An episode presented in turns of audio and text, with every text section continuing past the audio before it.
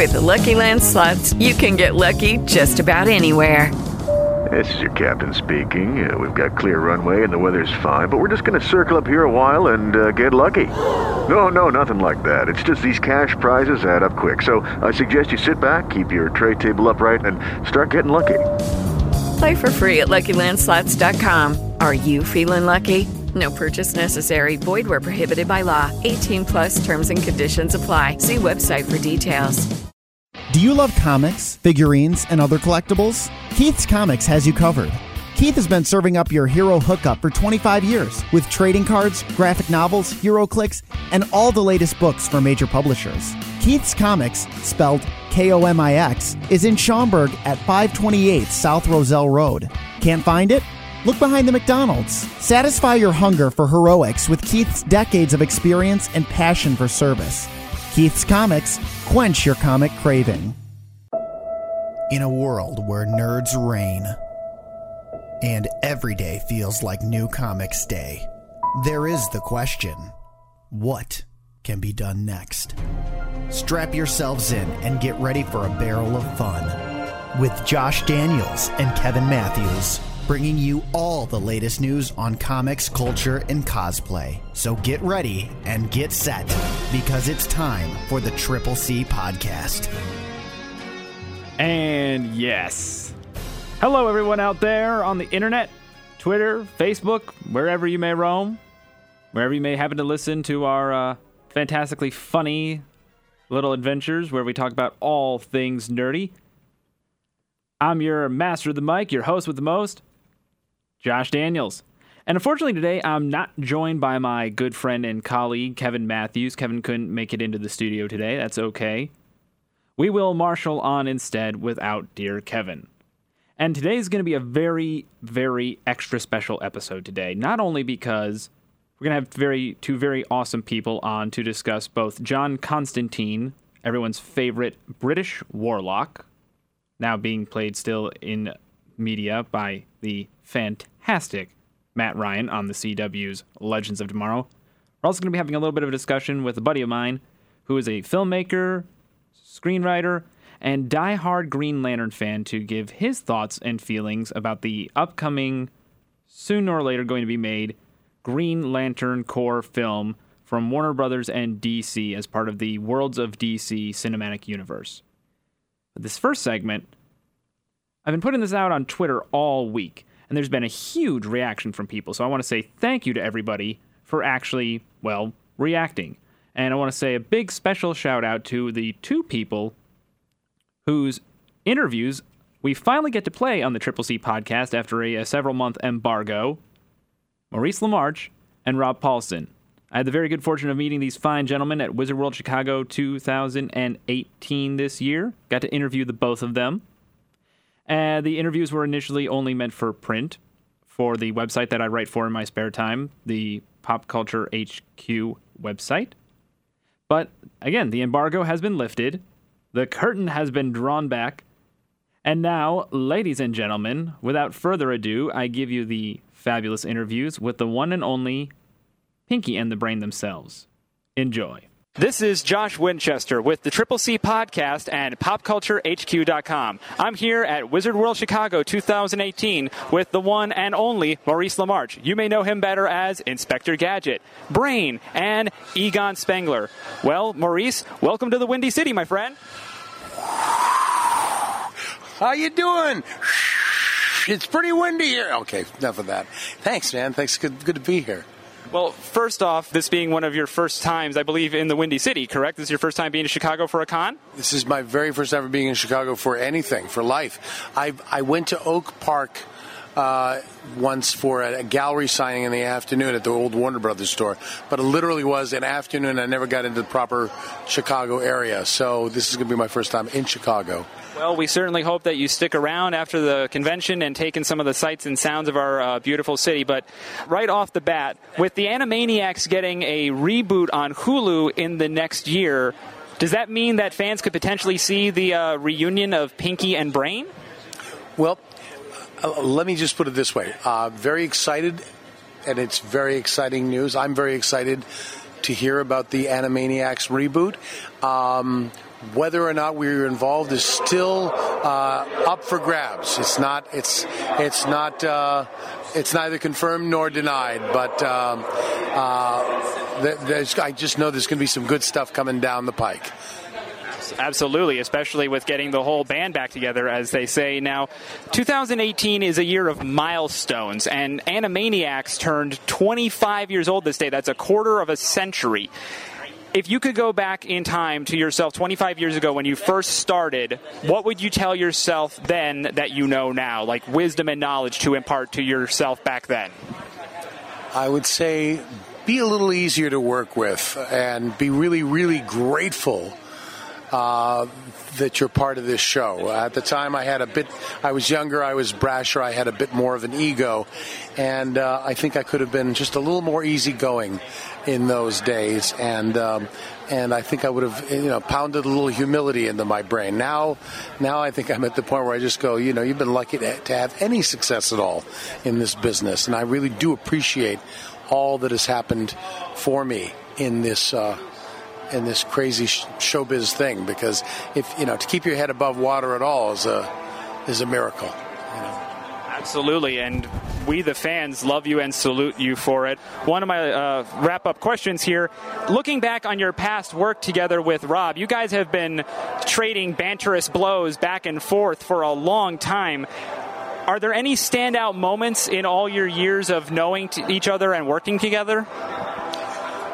I just the thing that stands out most is the very first time that we did some um, we did some publicity in the Warner Brothers office for Tiny Toons, and we uh, no no excuse me it was for Taz-Mania, and we just clicked as a as a team just talking as Maurice and Rob.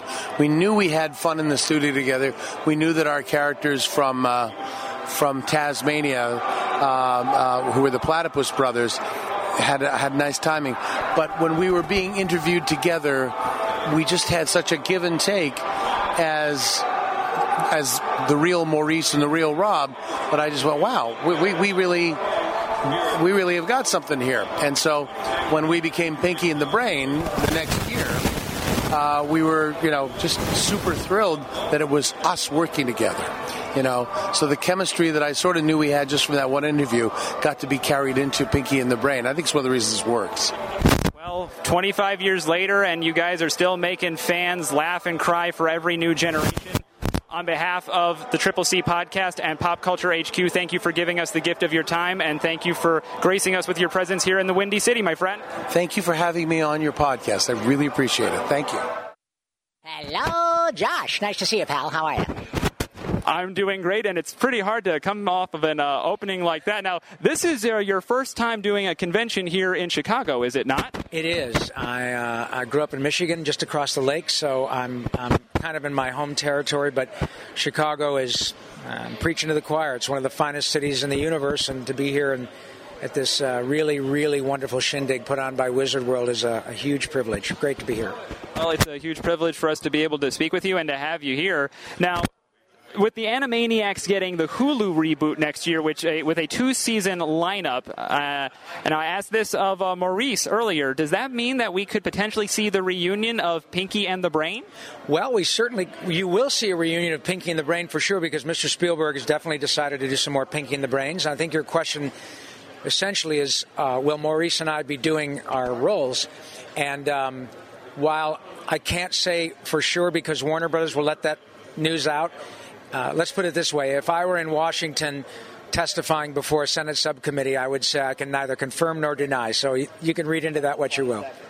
I will read into that as a very possible maybe and take it at that. Now, 2018 is a milestone year for a lot of television programs, and Animaniacs reached its 25th birthday this year. How does it feel to, you know, be a part of a program that has made it a quarter of a century and made become so much to so many fans? And if you could go back to yourself 25 years ago and impart some wisdom from today, what would you tell yourself so that's a twofold question. Uh, well, thank you. Firstly, uh, it, it is kind of indescribable to be part of something, and you know, I've been incredibly fortunate. I, uh, having done two different Ninja Turtles with a 25 year gap. Talking about a franchise there that was brand new in 1984. So we're t- 34 years for the Turtles, Animaniacs, and Pinky and the Brain. Um, that if, if Ninja Turtles changed my career, Animaniacs changed my life because uh, it was musical, and I got to work with Maurice and Tress and Mr. Spielberg and all these wonderful people, Jess Harnell, and uh, we now have, uh, uh like you said, 25 years since the show aired uh, uh, originally, and you can argue that the fan base is almost three generations. So the wisdom I would have given to my younger self would have been, buddy, stick around because this show is going to be a big deal. So if you ever get discouraged between now and 2018, get through it because you're going to want to see how exciting this is down the road. And it's a huge thrill to be able to share this with the people. And it's a huge thrill to be able to be here with you and to just hear you say that, especially with all the years of uh, wonderment that you've given to us. Final question. You and Maurice have worked together for almost 25 years. Are there any standout moments in all the years that you have known and worked with him? Uh, well, that is like asking who's your favorite child, and you happen to have 100 children. Um, this is not hyperbole. Every time I work with Maurice, it is a remarkable experience. Maurice LaMarche, people don't know this, but uh, not only is he a genius, literally and figuratively, in, in terms of being the brain, but he won back to back primetime Emmys for his work on Futurama. Maurice LaMarche is a movie star, and uh, not only is he uh, that professionally, but he is one of the kindest, gentlest, sweetest classiest humans you'll ever meet, and I am a far better human for having Maurice LaMarche in my life. He is a, a brother, and as an actor, makes me a whole lot better. So, you're talking to somebody who is the uh, charter member, founder of the Maurice LaMarche fan club. I love that man. And we love him and we love you, my friend. On behalf of the Triple C podcast and popculturehq.com, Rob, thank you for giving us the gift of your time and thank you for gracing us with your presence here at Wizard World Chicago 2018. Thank you, buddy. Good night, everybody. All I can say is, wow. Well, you got to hear it there, folks. My two interviews with the fabulously talented and awesome duo of Maurice LaMarche and Rob Paulsen, aka Pinky and the Brain. And also, in the case of Rob, two Ninja Turtles, Yakko Warner for Maurice, his many awesome roles on Futurama, Egon Spengler, Inspector Gadget. The list goes on and on for the both of these guys. And before we wrap this uh, segment up, I just want to say from the bottom of my heart, thank you, both of you guys, Maurice and Rob, for graciously giving me time to interview the both of you for the well for the articles at the time and also for now the podcast getting to air the interviews here. It was quite frankly a monumental moment getting to meet the both of you. Like i told you guys at the convention at that point in time both of you and your many colleagues in the voice acting community played a huge role in my life, inspiring me to want to get into radio work in some form or fashion. Initially, as a uh, as a voice actor like you guys, and then I realized that I couldn't maybe hack it as well as you and everyone else had, not even even with applying myself. So I decided to go into the production element of the radio industry, and I owe it to both of you and to everybody else. I know that uh, at one point back in September, I tweeted out to Tara Strong, thanking her for her work as the voice of Timmy Turner when I was a young person. And I got a little bit of love from Maurice, thank you for that, brother, and also from Mark Hamill. And the tweets that I put out recently, just to promote the podcast and to also get the excitement up because we finally get to air these interviews. Thank you to Rob and Maurice for the love that you have showed these tweets, to retweet them and like them to your many fans out there on the Twitterverse, and to everybody who has shown love for going to these tweets and liking them and retweeting them and getting them out to your friends and getting the word out that, hey, we get to hear, you know, Maurice and Rob talk about their careers and everything. How exciting is that? It is really exciting because these guys are exciting, because their work is exciting, because everything that they touch with their gifts is exciting. They have made our lives exciting with every cartoon that they have done over the years, every voice that they have brought to life, every character that they have crafted with their abilities and their skills. And the world is a far brighter place for it because of the work that these gentlemen do. and for the work that all of their colleagues in the voice acting industry do, whether it's video games, cartoons, anything. So, from all of us here, to you, gentlemen, and to everyone in the voice acting community, thank you. A thousand times thank you. We're going to take a quick time out and come right back after this with a very fun filled discussion about John Constantine. Stay tuned.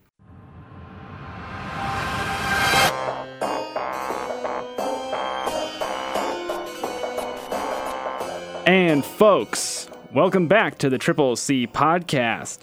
No, your ears do not deceive you. If you remember a couple years ago, when a certain famous British warlock made his appearance on TV in 2014, you will know that theme song and you will scream, oh my goodness, to the high heavens. That's right, it's time for that segment I promised everybody. We're talking about John Constantine. And I am joined right now via the phone lines by the one and only Amber, who is in her own right probably the most self professed John Constantine fangirl alive. You're giving too much credit here.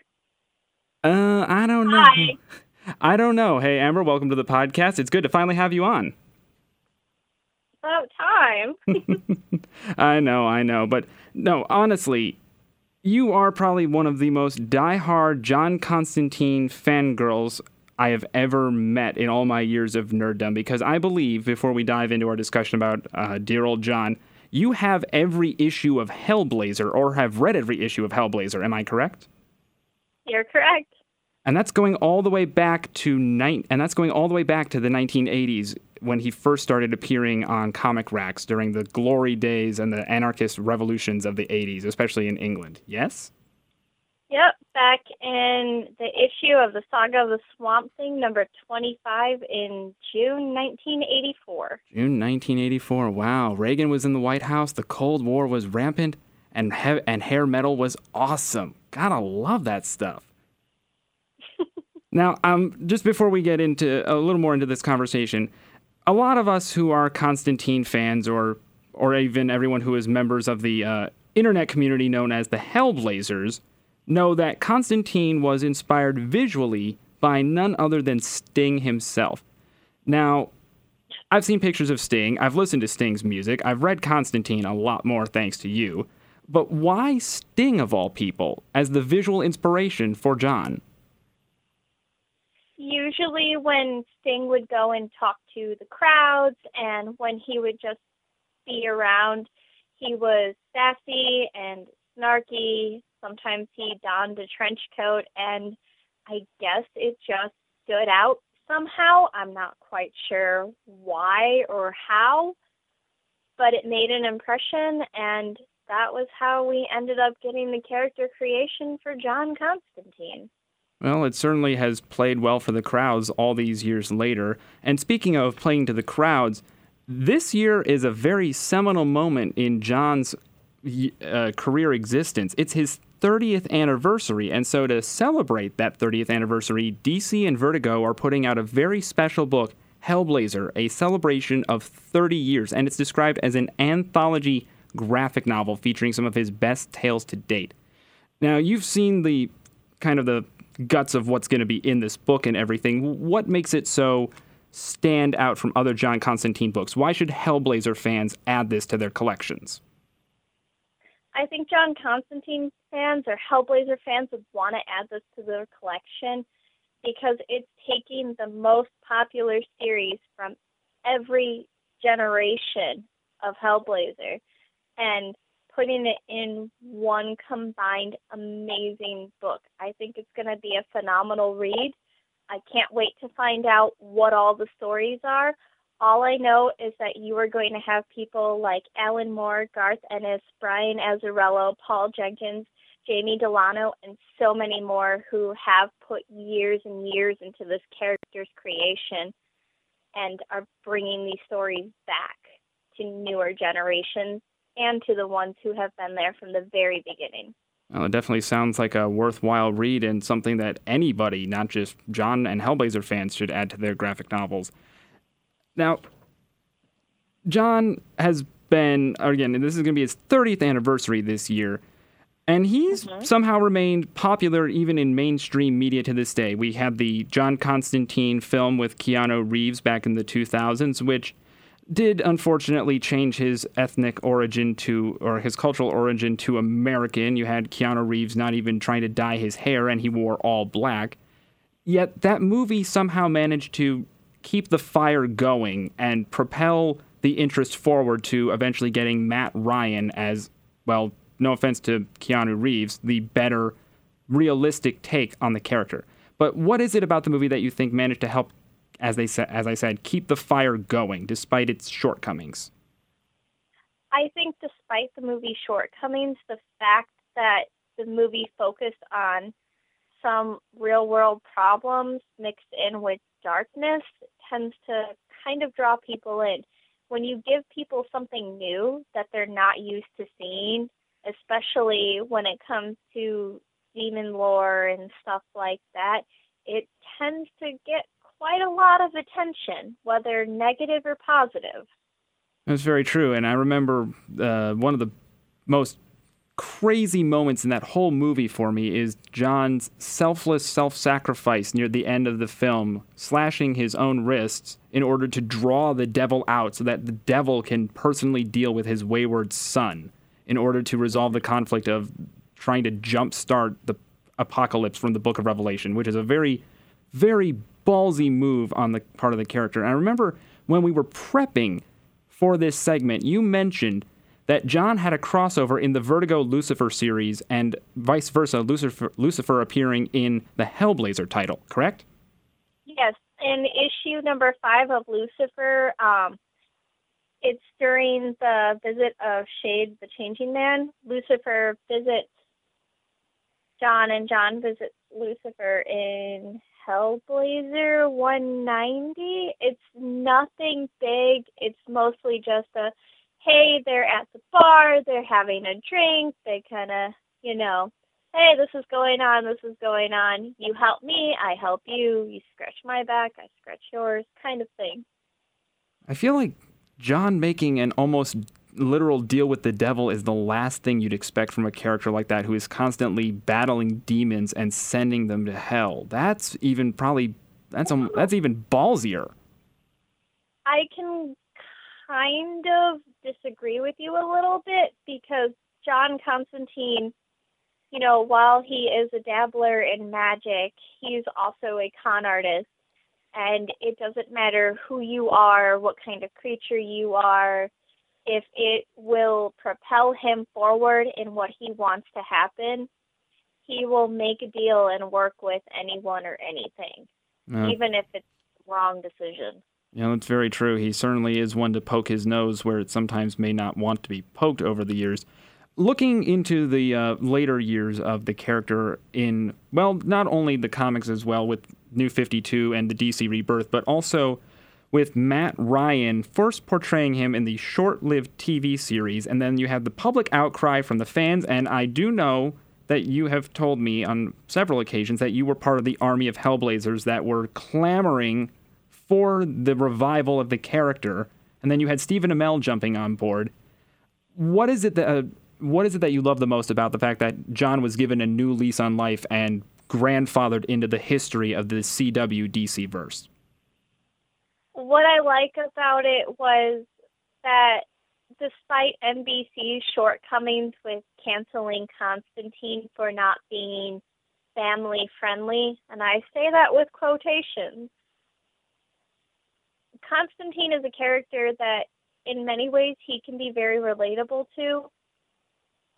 And the fact that he's been growing in popularity and standing out amongst all these other DC characters who some aren't even given a chance to really get taken off of the ground. I think is absolutely amazing. I can't wait to see what's going to happen with Constantine in more of the CW shows, particularly Legends, in which his role so far has been amazing. For a while, all of the Hellblazers were terrified that we weren't even going to get to see any more of him and lo and behold, we got an animated series, and they turned that into a movie. He's had crossovers on Arrow, and he's in Legends, and he's just going to keep getting bigger and bigger, I think. I absolutely agree with you 100% on that. Now, before we wrap this up, two final things about tied to the character to discuss. One of them being, and you were very excited about this, the casting of the two gentlemen who will be playing Alec Holland, aka the Swamp Thing, for the DC Universe Swamp Thing TV series. I know you were very excited about this because, of course, like you said, John got his start in the saga of the Swamp Thing pages. Yes. Uh, what do you know? Um, What do you know about this guy Andy Bean, who's going to be playing Alec Holland? In all honesty, he is not an actor's name that I really know. But I was looking into some of the things that he's done, and I looked into what he looks like and everything. Not only does he look the part, but I believe he's going to be able to play the part. It, it's a little bit of a difficult question to explain since I don't really know him, but I have complete and utter faith in this. Well, that's sometimes having faith is better than having no faith at all. Final thing, just related to this before we bounce to the last topic. Do you think that they could possibly try to do a crossover with having John go into the Swamp Thing TV series? Now, I know the Swamp Thing series is specifically being tailored for the DC streaming service, but as a Hellblazer fan, do you think that's a possibility? it better be a possibility because if they miss that opportunity, then I'm sorry, DC Comics is really moronic and stupid. Think about it. John Constantine wouldn't have ever existed if it wasn't for the saga of Swamp Thing. It was issue number 25 in 1984, and we didn't even really know his name then. He was just known as Hellblazer. And out of nowhere, he just got this immense fandom. Everybody loved his character so much that they brought him back in his own Vertigo comic series from 1988 till 2013 when it finally ended. And then it continued in the new series, Constantine, with New 52 and everything, and that was between, I want to say, 2013 and 2015 and finally his latest series, which was the Hellblazer in 2016 2018. If you do not have Swamp Thing and Constantine crossover, it is going to be a horrible decision. They have been together in many different series, even Justice League Dark. I mean, I can go on and on with series where the two intertwine together. You cannot have one without the other. I do. I agree a hundred. I agree with you with this, uh, especially with uh, borrowing the Constantine Hellblazer trades from you. Their interactions really show that they have a deep bond in some sort of almost brotherly way. Now, before we wrap this, it, it, it, it's brotherly, but in some ways, it's also very messed up. Yeah, we're not going to get into that because that might get us Yeah, kicked well- off the internet. I don't want that. I kind of really like this podcast. well, we appreciate that. Final thing before we wrap this up. I have a list of a couple of his standout appearances in other things besides the titles that you mentioned, including his one appearance, uh, well, his his full appearance in the early issues of Neil Gaiman's Sandman, as well as stuff like Shade the Changing, Changing Man and Books of Magic. Now, you mentioned Lucifer. What would you say out of the three I just listed, Shade, Books of Magic, or Sandman, is probably your personal favorite appearance of our beloved John?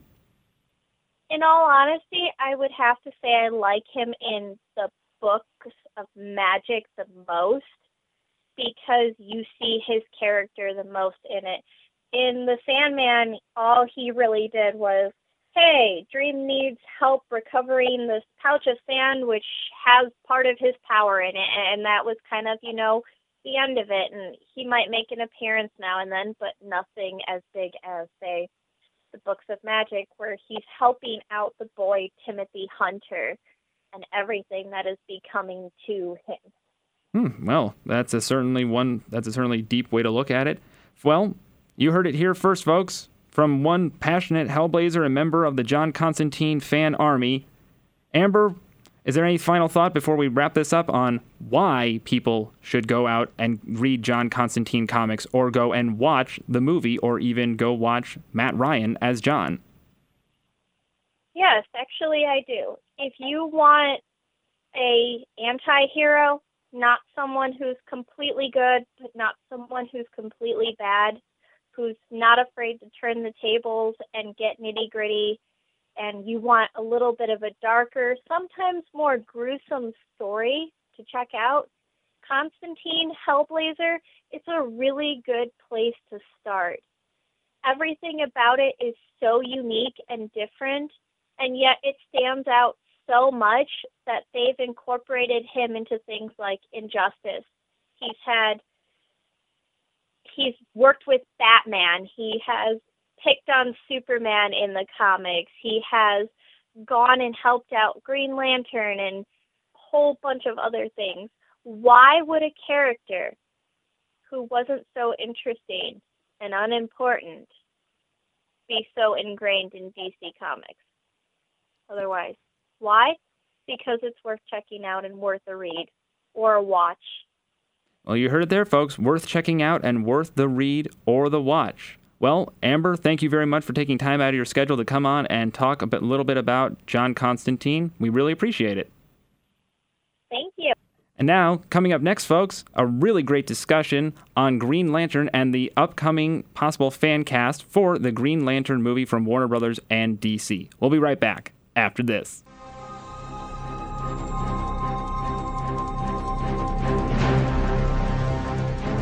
Look up in the sky, folks. It's a bird. It's a plane. No, wait, it's a great big green garbage truck?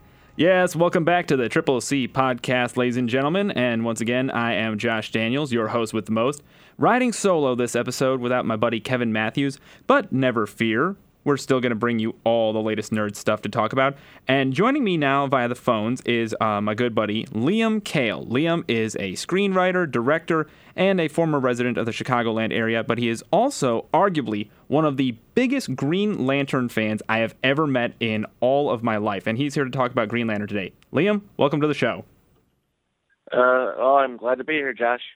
All right, so first off, now I've you and I have known each other for a fairly decent amount of time now, and we've had many conversations regarding what DC could do right when they finally finally make a Green Lantern movie under their own banner.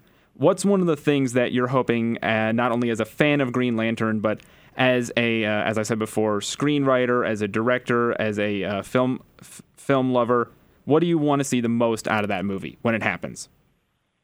Oh well, I mean, well to start off, I mean, I don't know you that well. You just came up to me weird in the street. I said, okay, I'll do this podcast. No, I'm kidding. Um, well, first off, you really need a, a you need a good actor, a great actor to play Green Lantern.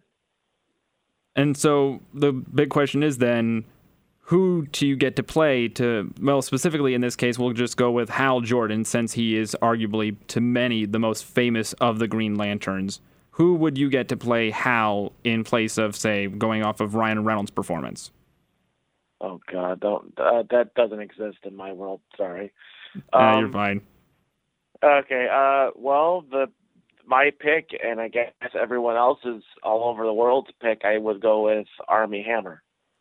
Now it's interesting. I remember uh, seeing that on the internet, and to go bounce off of that, I found from this is going back a little ways from April of this year from ScreenRant.com casting the Green Lantern Corps for the DCEU, or now uh, Worlds of DC as they're calling it, and they proposed James Marsden as Hal.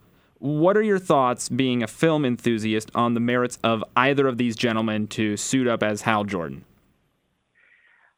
I mean, they both would be good. I mean, Armie Hammer has more of like he could be that goofy comical side. And you see him when he plays Bumbling as uh as in the Lone Ranger movie but he's got that serious side of him, and you see him in a mask. So I think he could pull off very well, and he's acted with Superman before, so he's got some merit there. James Marsden would be good. He's got those merits, but then again, I'm going to keep thinking he's Cyclops.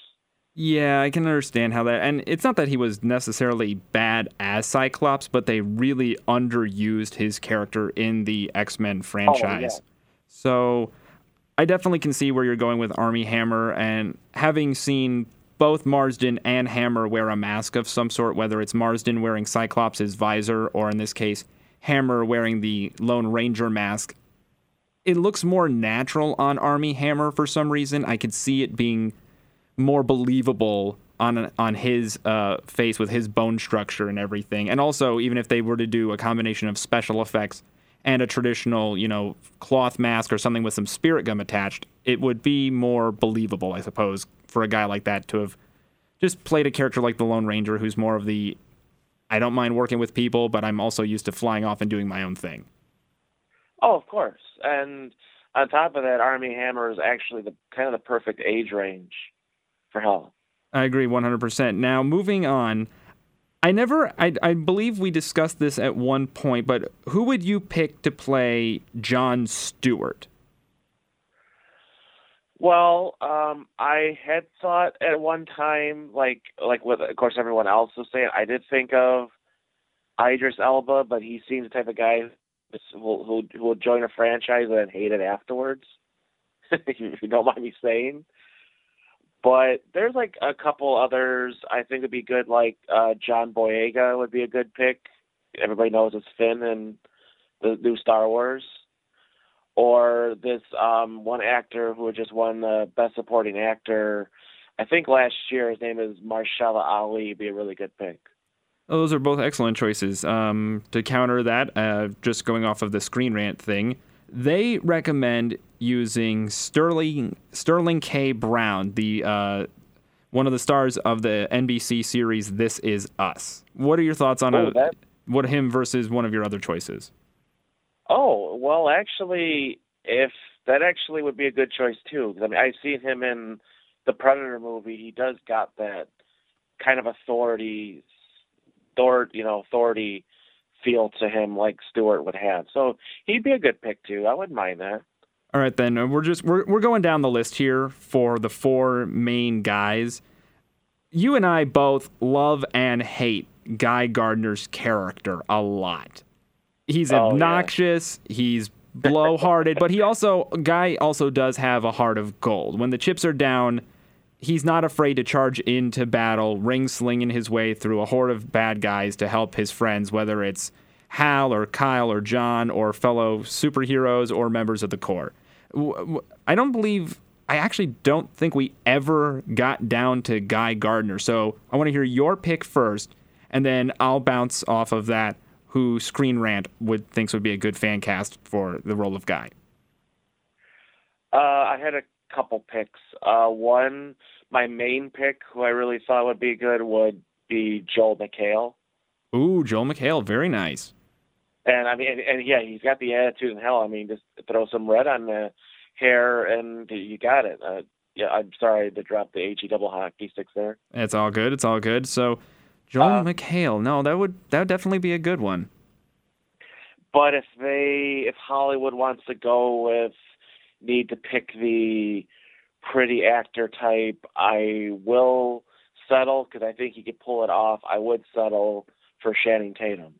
See now, he could pull that arrogant off too. No, he and Channing Tatum is not a terrible actor by any stretch of the imagination. He's had roles where they didn't seem to fit him as well. I like your option of Joel McHale.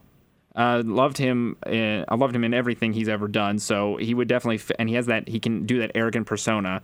Before we uh, get on to Kyle Rayner, they are suggesting Eric Johnson for Guy Gardner. Now, what do you think about using him? Even the, and he's already played a hero at one point in the 07 reboot of Flash Gordon, even though it kind of was not the greatest thing in the universe. He still has had experience playing a heroic figure.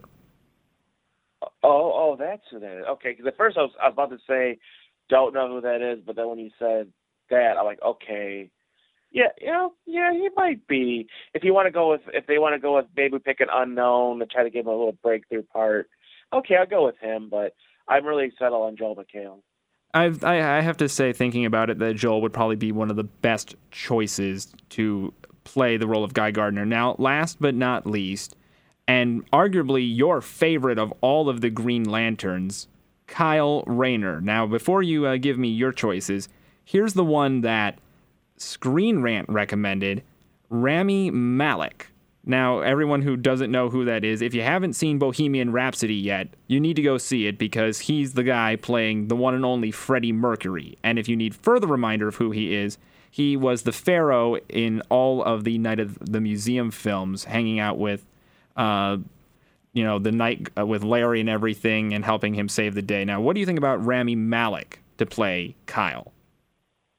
Huh? You know, I I never thought about him. I mean, of course, I know him as, you know, he was amazing as Freddy, and of course, I know him from Mr. Robot. That's another good show of his.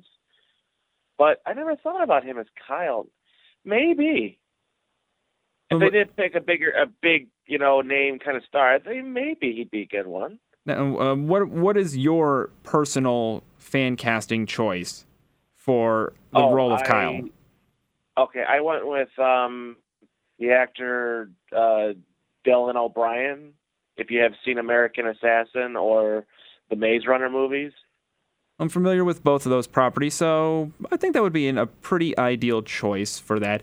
So that's all four of the big guys, the uh, main heroes of Earth uh, that are members of the Green Lantern Corps. And I've I read your script, I read your treatment, your uh, your rough treatment for the Green Lantern movie. If you were to ever get called called up to the uh, Warner Brothers DC offices and being told, "Hey, we like your stuff, we want you to do this." the role of Alan Scott, you have Alan playing a very large role in your movie. And uh, being a Golden Age fan myself, I appreciate that. But also because of the fact that Alan has had a very defining role over the years in Green Lantern comic books, whether it's his own stuff during the Golden Age or the later years in the 60s and 70s, or showing up into the 90s and the new millennium. Who would you pick out of everyone to suit up as Earth's first Green Lantern? well, some people might know him if you're a fan of the show uh Justified or you saw the Live Free or Die Hard. Um, I will going with the actor Timothy Olyphant. Timothy Olyphant, that's a very good choice. Uh, going off of two separate fan castings I found from comicbook.com over the years, they suggested either Dan Stevens or Alan Tudyk. Thoughts? Alan Tudyk would be would actually have the more ideal age, and I think he could pull that off because I've seen him in a, a role where he wore a suit and he has that kind of businessman mentality, but he had that mentor mentality. Hmm. All right So then. I think he would, he would be he would if you want to pick like a a fan pick, that would be who, I go with. But I like Olyphant because this part in his movie, I Am Number Four, when he explains the powers this kid has, it reminded me of a part in one of the trades when Kyle doubted himself and Alan talks to him to kind of tell him, you know, hey, what you feeling is is nothing. Hmm, well, that's very interesting. I'll have to look into that sometime. Now we're uh, we're coming down to the wire here on this segment, but uh, as we get as we start coming down to the wire, I have to ask: out of every Green Lantern over the years that people have loved, why specifically for you is it Kyle Rayner? A lot of people seem to go more towards Hal because he is arguably one of the more famous Lanterns, being the one who made the revival during the, and helped to kick off the Silver Age alongside Barry Allen as the Flash and then Marvel with their Silver Age properties coming to light. Or it's John Stewart because of kids growing up with the various Bruce Timm animated co- cartoons. Why for you is it Kyle Rayner? Why the guy who is basically quote unquote the fourth stringer of the of the Earth Lanterns? Well, I think it has to do because um, I mean I'm not in the exact field he's in, but we're both. One is that he's an artist, as I'm kind of technically one, and I just I really just follow his story that he, you know, he's he you know he takes on this burden, he accepts it, but he always has that feeling of I could do more or I've failed and I've I've felt that way in life at times. So I think that's why I relate to him so much. I like him. Oh, well, it's very interesting. Now, again, we're getting ready to wrap up here. For all the listeners out there who don't know as much about Kyle aside from reading any of the DC Rebirth, Rebirth or New 52 comics where he plays a larger role in the Green Lantern Corps, what would you recommend as the start for anyone who is hearing our conversation tonight? They know about Hal, they know about John, they even know a little bit about Guy from maybe having read Justice League International or Justice League Europe or any of the Justice League books from the early 90s where he played a bigger role. Where would you tell people to go for the beginning of, hey, this is Kyle Rayner. This is how you get to know him as a hero, as a man, and as a lantern? Oh, it's easy. It's the um I mean, it, it could be in one trade or just two trades together. The Emerald, Twilight, and New Dawn storylines. And what what about those specifically? Are they his origin story specifically from Oh, when yeah. he? Uh, oh, so those are his origins specifically from when he is given the uh, the last ring. Now I, I know a little bit about him from having read the DC Encyclopedia and the Justice League uh, DK Publishing intro book that was that was published back in the early 2000s for kids, and I, and reading the Grant Morrison runs on the Justice League. But so this is specifically where, hey, you want to know who Kyle is, what makes him tick. That's how you get to know him. Is that it? Oh yeah, definitely. All right then. Well, You see him when he finally takes on the role, and then you see the one event in his life that always haunts him and scars him. That you know when he fails, he he thinks back to that moment. and I was I, I remember reading this years ago in an issue of Wizard magazine. You're talking about how his first girlfriend, whose name escapes me for the moment, uh, is Uh, Jen. uh, is is that Jen or is it? I thought Jen was Jenny Lynn Well- Hayden, uh, the Alan Scott's daughter. Well, no, uh, her name is uh, no, that's no her um his uh, first girlfriend's name is Jen as well. Okay, so it's Jen, and I know this the, specifically the thing you're talking about. It's where he comes home to the apartment, and he finds her, uh, unfortunately, her body in the fridge, having been smushed up by Major Force, who had been sent by a Black Ops arm of the U.S. government to try and figure out who this new Lantern was, and to try to take control of him after the whole fiasco of Hal Jordan as Parallax. Correct? Yeah, and well, actually, uh, he got sent personally by Waller. Oh wow, wow! Wait, wait. Amanda Waller uh, herself sent Major Force in to figure out who the new uh, the new ring slinger was. Yeah, and he basically told Force, whatever me. That's kind of one of the reasons why I hate Waller. Huh? Interesting. who does it? Wow, that certainly is a reason to have a have a major hatred on for somebody like Amanda Waller, especially somebody so powerful. But folks, we are gonna uh, we're gonna wrap up this segment here.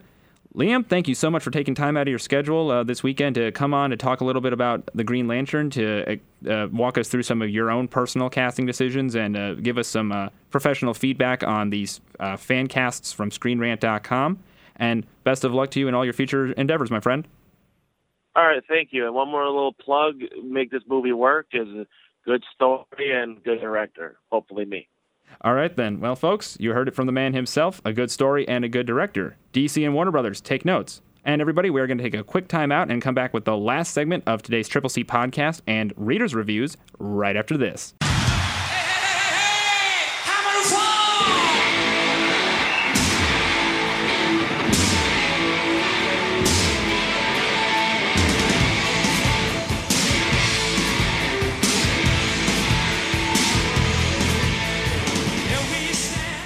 Welcome back, ladies and gentlemen, to the Triple C podcast. No, you have not been transported back to Wembley Stadium in Great Britain in 1985. Yes, that is Queen's Live Aid rendition of one of their most famous songs, arguably. And I chose that transition music for a very specific reason, little something just to throw out there. In the last segment with Liam, when we were talking about the Green Lantern movie that DC will eventually be putting out through their stu- through their uh, for their uh, Worlds of DC franchise, mentioned Rami Malek as a possible contender to play Kyle Rayner in that movie from the fan cast from ScreenRant.com from back in April this year. Now, again, I chose this song for a very specific reason, and it's mainly because I just happened to see Queen in their uh, fabulous movie, the biopic film about the band and Freddie's life, Bohemian Rhapsody, last weekend.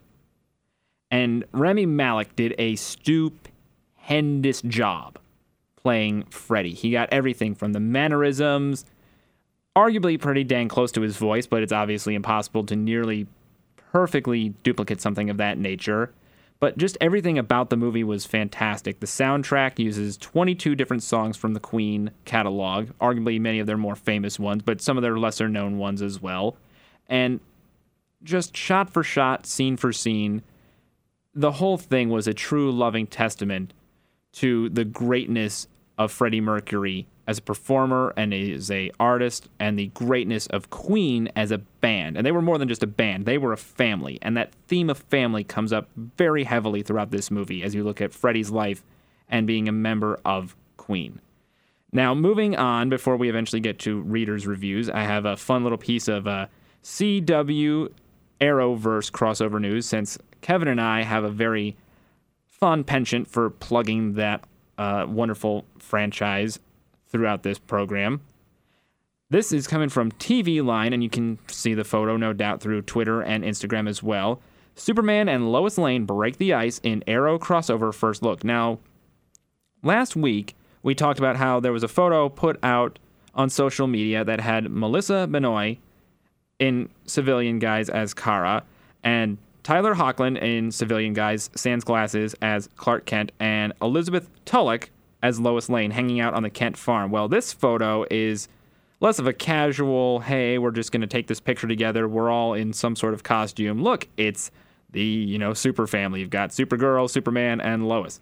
This is a professionally done photo, and it is fabulous, showing Tyler in costume as the Man of Steel and Elizabeth in costume as Lois Lane and they are in the Fortress of Solitude. And just the way they look in the photo, in costume, in character as Lois and Clark, really helps sell the excitement that a lot of Lois and Clark fans will feel getting to finally see Lois Lane in the Smallville universe and also getting to see another great Lois and Clark interaction. And we've had many wonderful Lois and Clarks over the years, whether it was George Reeves and Noel Neill in the 1950s Superman series, Christopher Reeve and Margot Kidder in the Superman franchise of the 70s and 80s, Teri Hatcher and Dean Cain during the 90s on Lois and Clark, Erica Durance and Tom Welling on Smallville, or more recently with Amy Adams and Henry Cavill during in the DC franchise. And now we're going to be getting another one, and I think this one will be pretty awesome as well. They both look comfortable together in the characters of Clark and Lois, both when whether he's in the Superman suit or in some farm boy clothes. And I have a very good feeling about it. This whole crossover with Elseworlds is going to be spectacular, especially with getting Ruby Rose, as we have talked to the hilt many, many times now, as Kate Kane, aka Batwoman. And quite frankly, the CW has been knocking it out of the park ever since they first debuted with Arrow back in 2012. And now here they are, many years later, multiple seasons later, multiple shows later. And I can't see it ending anytime soon. Honestly, if the bubble wanted to pop, it would.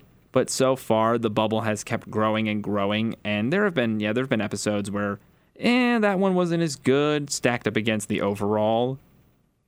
But it's it's not a point to really quibble about because it it's just being nitpicky at that point, and there's no point in being nitpicky.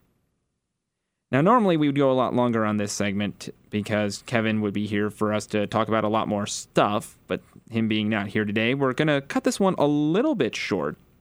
And not because of lack of content to discuss, just because I could go on and on and on about various topics. But I don't want to bore you, dear listeners y'all have put up with me on the times where I've done a solo episode, and I don't want to make this one boring either. Although, arguably, this has been a pretty great episode, having some very wonderful people on to discuss John Constantine and the Green Lantern DC fan casting and eventual movie. Moving on to my readers' reviews, I've got two really good ones for you guys today. I've got, because we've got the upcoming Hellboy movie in 2019. Lobster Johnson, The Iron Prometheus. This is volume one of the Lobster Johnson series. Now, for everyone who knows the Hellboy franchise, you'll probably go, oh, cool. I didn't know that was still around. No, it's it's, it's hard to find a copy. This was uh, given to me as a birthday present by Liam, actually. Thank you for that, my buddy. And it's hard to find because this is out of print. This you cannot find this anywhere in regular bookstores. You have to go to your comic book shops or to eBay or to, to Amazon or to a specialty website. So finding stuff like this is really hard. And hopefully, the Hellboy movie will not only propel a renewed interest in, well, the Hellboy comics, and those are constantly getting reprinted all the time, but also especially with the character of Lobster Johnson. And the reason being is that we're actually going to be getting Lobster Johnson. It has been confirmed. So I've got one more little piece of news to talk about. Uh, Lobster Johnson will be in the Hellboy movie for 2019. And I'm very excited about that because I love pulp novel characters. I love the Shadow, Doc Savage, and other figures like that. And so this will be a very interesting thing, especially because so far that they are many sources are claiming that Thomas Haden Church will be suiting up as the Lobster. Now, you guys may remember him mainly for his role in Spider Man 3 as Flint Marko, aka the Sandman, or for his performance in Sideways. And if you want to go all the way back to the 90s for all of our listeners who remember this, the sitcom Wings. That's how far back we're going here, folks, with this guy. So, best of luck to Mr. Church. I hope he knocks the role of the lobster out of the park. But anyway, on to volume one of Lobster Johnson, the Iron Prometheus. This is a great, great kickoff for the character of the lobster, especially for the uh, small roles that he showed up in the various Hellboy comics before Mike Mignola decided to give him his own series. It's a complete love letter to the pulps of the 1930s. You have the lobster and his valiant band of agents going up against the very mysterious villain Memnan Saa, who is out to steal the power of Vril, which has been harnessed by a scientist and channeled into a suit.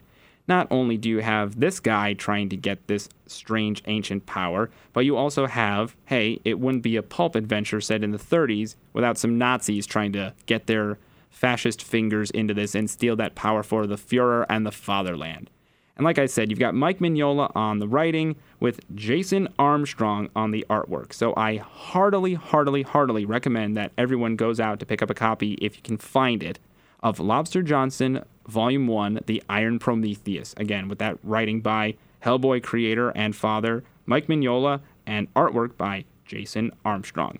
Now, my second reader's review is one that many of you will know and many of you love.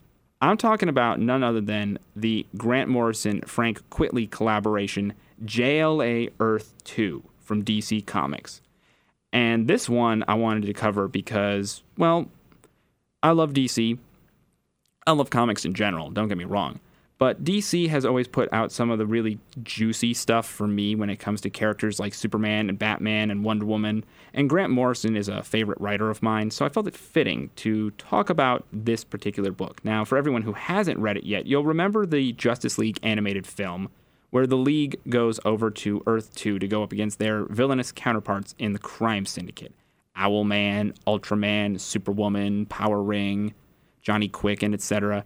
Well, this is sort of well, actually, you know, to be more specific, the concept of the crime syndicate goes all the way back to the Silver Age in the 1960s. But the Morrison Quitely collaboration is, I would say, one of the better ones in my opinion because you have Morrison's writing really digging down into a lot of the intricacies of who are the evil counterparts of the Justice League on Earth 2? What are some of their baser motivations? A little bit more of the interpersonals between them and also between members of the League. And you've got a really good lineup for the League at this point because this is being during the Morrison run of things. You've got Superman, Batman, Wonder Woman, Kyle Rayner as the Flash. You've got Wally West, West, like I said, as the Flash. And of course, you have Aquaman and the Martian Manhunter. So it's a very, very good lineup overall. Morrison's writing is stupendous in this book. Now I know a lot of people will say that about him, and every and some people are more inclined to say, "Oh, Grant Morrison, you know, oh he's great and everything," but enough of him. And Frank Quitely, enough of that guy. His artwork's great, but what about such and such? And well, that's your opinion, and you're entitled to that. I would say though that if you want a good Justice League story that really gets into the nitty gritty of things and into what does the league do when they're faced up against an enemy who literally can think on the same level as they do and is arguably blow for blow, power for power, or in this case for Batman, skill for skill, they're equal in many ways, but inverted and twisted, like the Mirror Mirror episode of Star Trek on the world where everybody is a villainous counterpart. And hey, Leonard Nimoy has a goatee. There's a throwback for you, folks. At the end of the day, though, comics like this are fun and amazing, not just because of the writers and the artists and the creative minds behind them, but because we readers appreciate them for what they are gems. Big gems, little gems, gems of all shapes, sizes, colors, and cuts that truly make comic books worthwhile and amazing to read, even in the 21st century. But honestly, at the end of the day, it isn't really not just the you know creatives and the people who buy the comics that make them worthwhile in the end. I've said before and I'll say it again. It's the characters themselves. The men and women who put on these costumes, these armors, these power rings, these suits, and go out day after day into the fictional pages of the great unknown, facing foes and enemies, the likes of which that we could probably never hope to stand up against in the real world. And that is why superhero comics will remain forever a treasured part of culture. Well, folks, it's been a great episode of the Triple C podcast. Thank you for listening. We'll be back next week with Kevin returning. As always, make sure to support your local comic book shops, libraries, and more. Be true to yourselves and always be nerdy. We'll see you next time.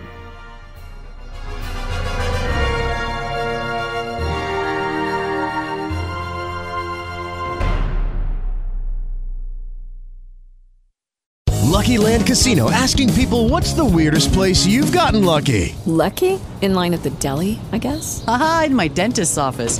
More than once, actually. Do I have to say? Yes, you do. In the car before my kids' PTA meeting. Really? Yes. Excuse me, what's the weirdest place you've gotten lucky? I never win and tell. Well, there you have it. You can get lucky anywhere playing at LuckyLandSlots.com. Play for free right now. Are you feeling lucky? No purchase necessary. Void where prohibited by law. 18 plus. Terms and conditions apply. See website for details.